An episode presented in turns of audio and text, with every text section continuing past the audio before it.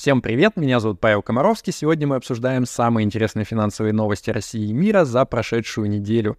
Президент России начал собственноручно укреплять рубль. Российские предприниматели вовсю используют бизнес-магию, а Райфайзенбанк наказали за кринж рекламу кэшбэка. Поехали!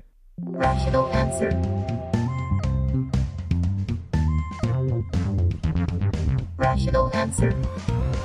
Как вы помните, на позапрошлой неделе курс доллара опять предательски превысил психологическую отметку в 100 рублей, и на борьбу с ним выкатили тяжелую артиллерию. Сам президент подписал указ о том, что вот экспортеры, они обязательно должны возвращать в Россию 80% выручки своей и 90% из этого объема еще и продавать за рубли. Интересно, что сам указ не опубликовали, он какой-то шибко секретный и распространяет действия не на всех экспортеров, а только на 43 некие группы предприятий. Раньше против э, обязательной продажи валютной выручки выступала Набиулина. Она говорила, что типа вот, ну, они же не дураки все эти компании, они сначала продадут, а потом обратно все купят, потому что зачем им сидеть э, с деньгами в слабеющем рубле все время. На что, видимо, Путин подумал и ответил, а мы специальных валютных комиссаров посадим в каждую из таких компаний, и вот нужно будет с этими э, товарищами Росфинмониторинг майорами, так сказать, согласовывать не только покупку, но и продажу валюты а, точнее, не только продажу, но и покупку, типа вот будут следить, чтобы компании почем зря не покупали этот ваш э, доллар и евро. А, такие вот дела. Все эти меры, они вводятся на 6 месяцев, судя по всему, ну, типа там, что будет с рубледолларом и его курсом после выборов президента, никого особо уже не волнует. Тем временем сам доллар на этих новостях, он упал до 97 рублей, и примерно он где-то на этом уровне и болтается — а Герман Греф из Сбербанка, он немедленно заявил, что вот типа, а, ну, введение вот этого валютного контроля, оно вроде как, с одной стороны, сильно не должно повлиять на курс, но тем не менее, по его прогнозам, доллар должен вернуться к фундаментальному уровню в 90 рублей а, когда-то в ближайшее время. Но, если вы помните, у специалистов Сбербанка в целом не очень хорошо с прогнозами валютных курсов, можно вспомнить тот самый платиновый прогноз от Юлии Цепляевой из Сбербанка, которая в начале 2014 года писала о том, что ей просто вот жалко тех россиян, которые по 35 рублей покупают доллар, ну, потому что очевидно, что он будет стоить скоро меньше. По факту получилось так, как получилось. По данным недавнего опроса, аж 24% руководителей малого и среднего бизнеса в России считают полезным использование сверхъестественной помощи для принятия бизнес-решений и с учетом такой статистики я лично жду с нетерпением новых курсов от Аяза Шабудинова, что-то в стиле продвинутая бизнес-аналитика с помощью карт Таро, а также волшебное поле чудес как способ увеличить показатели EBITDA раз в 7. Ну и вообще настаиваю на включение в MBA программу Сколково учебника типа «Гарри Поттер и методы спекуляции золотовалютными фьючерсами». Rational answer. Банк Райфайзен когда-то крутил рекламу в стиле кэшбэк полтора процента на все абсолютно, без каких-либо условий и ограничений. А под звездочкой там было написано милипизерным шрифтом, что-то вроде «Ха-ха, вы что, купились, что ли, дурачивы?» Конечно же, там будет огромная куча всяких разных условий и ограничений. Вот их список на 5 экранов э, супер мелким шрифтом в течение секунды. Так вот, э, ФАС спустя несколько лет посчитали эту рекламу некорректной, и суд обязал Райфайзен сделать типа опровержение и крутить его по каналу РНТВ в течение недели хотя бы один раз в день.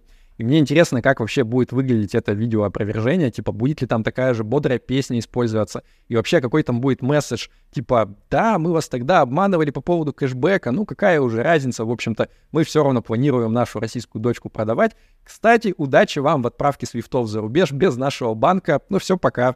Rational answer. Россияне ранее успели накупить в Финляндии всякой разной недвижимости, а потом в 2022 году россиянам массово позакрывали банковские счета в этой стране, ну и в целом немножко затруднили, скажем так, въезд.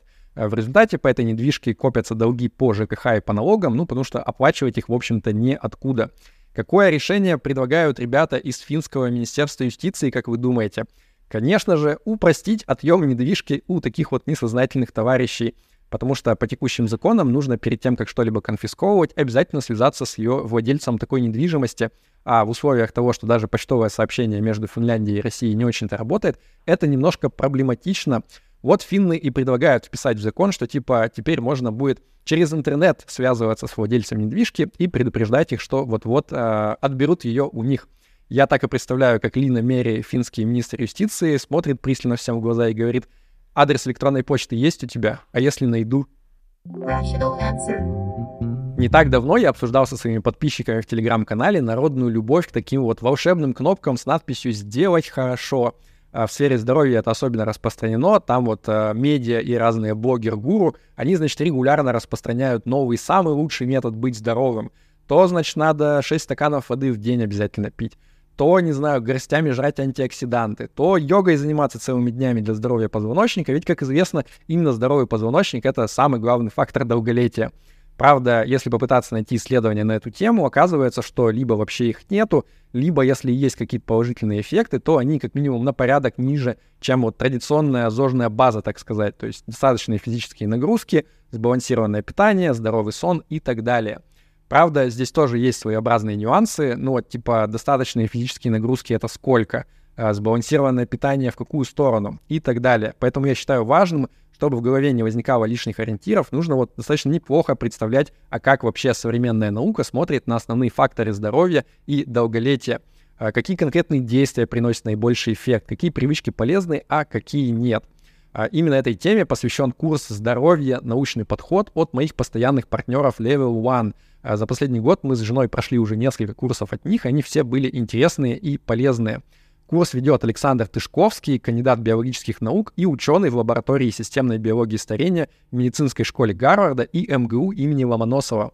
В обучении входит 8 лекций по 2 часа, их можно смотреть каждую неделю вживую, либо в записи в удобное время – плюс в специальном чате происходит обсуждение пройденного материала с остальными сокурсниками. Приглашаю вас к, присоединиться к этому чату вместе со мной и проходить курс вместе. Он стартует 26 октября, а по промокоду Rational можно, как обычно, получить скидку 30%. Короче, э, смотрите подробности и подписывайтесь на курс по ссылке в описании. Жду вас там. Rational answer.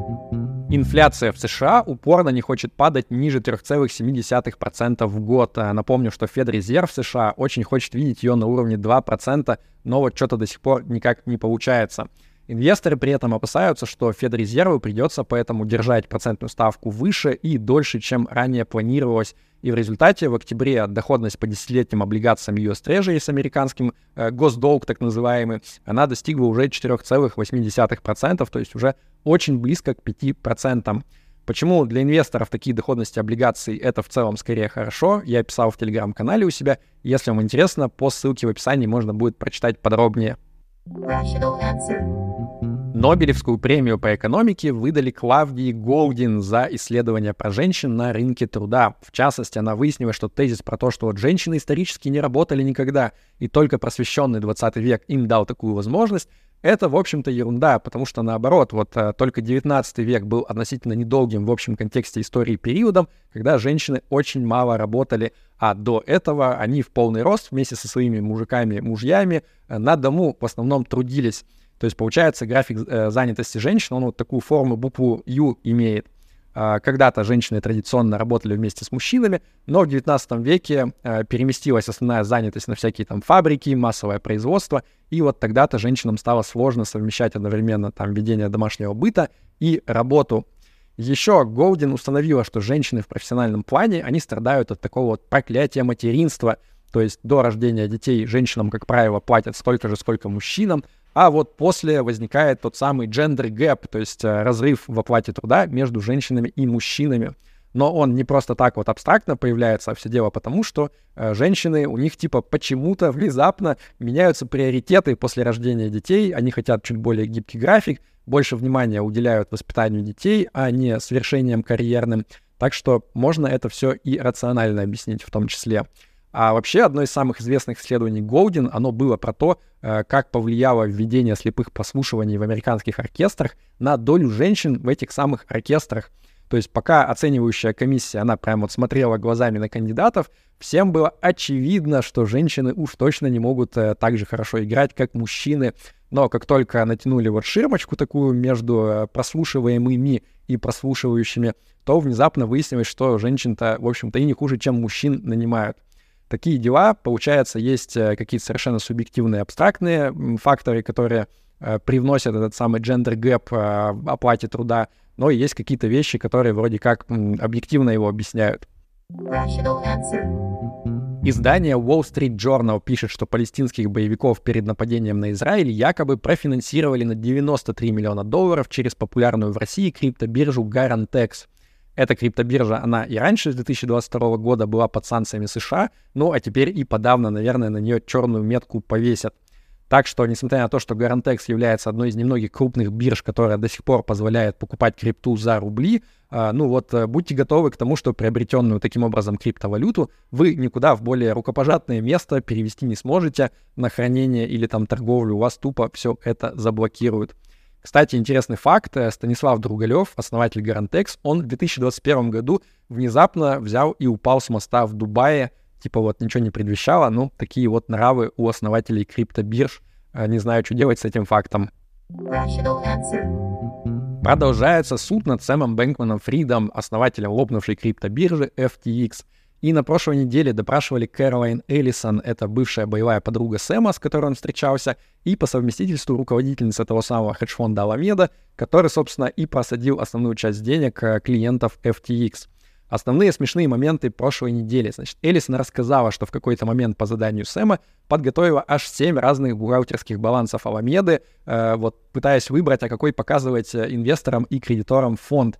И как очень смешно Мэтт Левин пошутил, что типа правильное количество бухгалтерских балансов у вашей компании должно быть один — Потому что если у вас ноль бухгалтерских балансов, то типа вы вообще какие-то странные бухучет не ведете. Но если у вас их 7, это еще хуже, потому что вы, видимо, понимаете, что у вас серьезные проблемы и пытаетесь там что-то крутить, вертеть так, чтобы никто это не понял.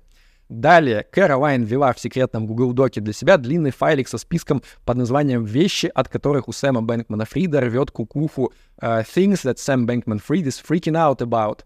Я вам хочу сказать, если у вашей женщины есть список с таким названием, то это, как пишут в Твиттере, красный флаг, red flag.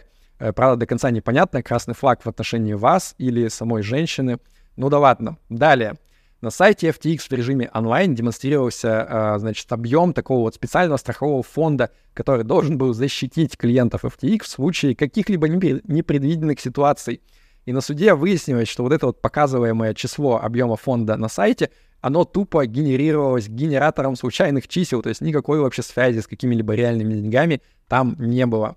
Ну и, наконец, в 2021 году китайские регуляторы, они заблокировали кошельки на криптобиржах OKX и Huobi на 1 миллиард баксов, в том числе там были деньги от Аламеды. И, значит, Кэровайн рассказала, как они с Сэмом Бэнкманом Фридом пытались выкачать эти бабки на некие кошельки, э, скажем так, тайских работниц секс-индустрии. Почему именно тайских работниц секс-индустрии, я, если честно, не понимаю, но они пытались, по сути, э, трейдить на этих биржах с вот этими вот кошельками, таким образом, чтобы прибыли как-то перетекли на вот эти вот э, новые подставные кошельки. Но что-то там как-то не сослось, и в итоге, похоже, просто они взятку отбашляли китайцам и таким образом высвободили свои средства. Мораль здесь какая? Все, решительно все подельники Сэма Бэнкмана Фрида, они его сдали просто вот с потрохами. Все говорят, что мы творили полную хрень, занимались мошенничеством и так далее. Так что сидеть они все вместе с подельниками будут э, совместно, но подельники посидят совсем чуть-чуть, а вот Сэм будет до упора просто сидеть э, и, возможно, да, вот прям совсем до упора. Rational answer. И перед тем, как я расскажу вам традиционную хорошую новость недели, хочу сказать огромное спасибо всем, кто поддерживает нашу передачу донатами на Патреоне и на Бусте. Ребята, вы красавцы. Итак, хорошая новость недели. В конце сентября африканская страна под названием Ангола ввела безвизовый режим с Россией и еще с другими 89 странами в придачу. И наш старый знакомый Арт Крумпан, который сейчас живет в Португалии, а до этого 7 лет почти прожил в Анголе, он, значит, приглашает своих подписчиков устроить там слет-встречу. Говорит, Ангола безопасная страна, меня всего грабили несколько раз, ну и там один раз я отдал в бубен прохожему. Короче, вот такая душевная страна Ангола. Да прибой с вами разум, пока.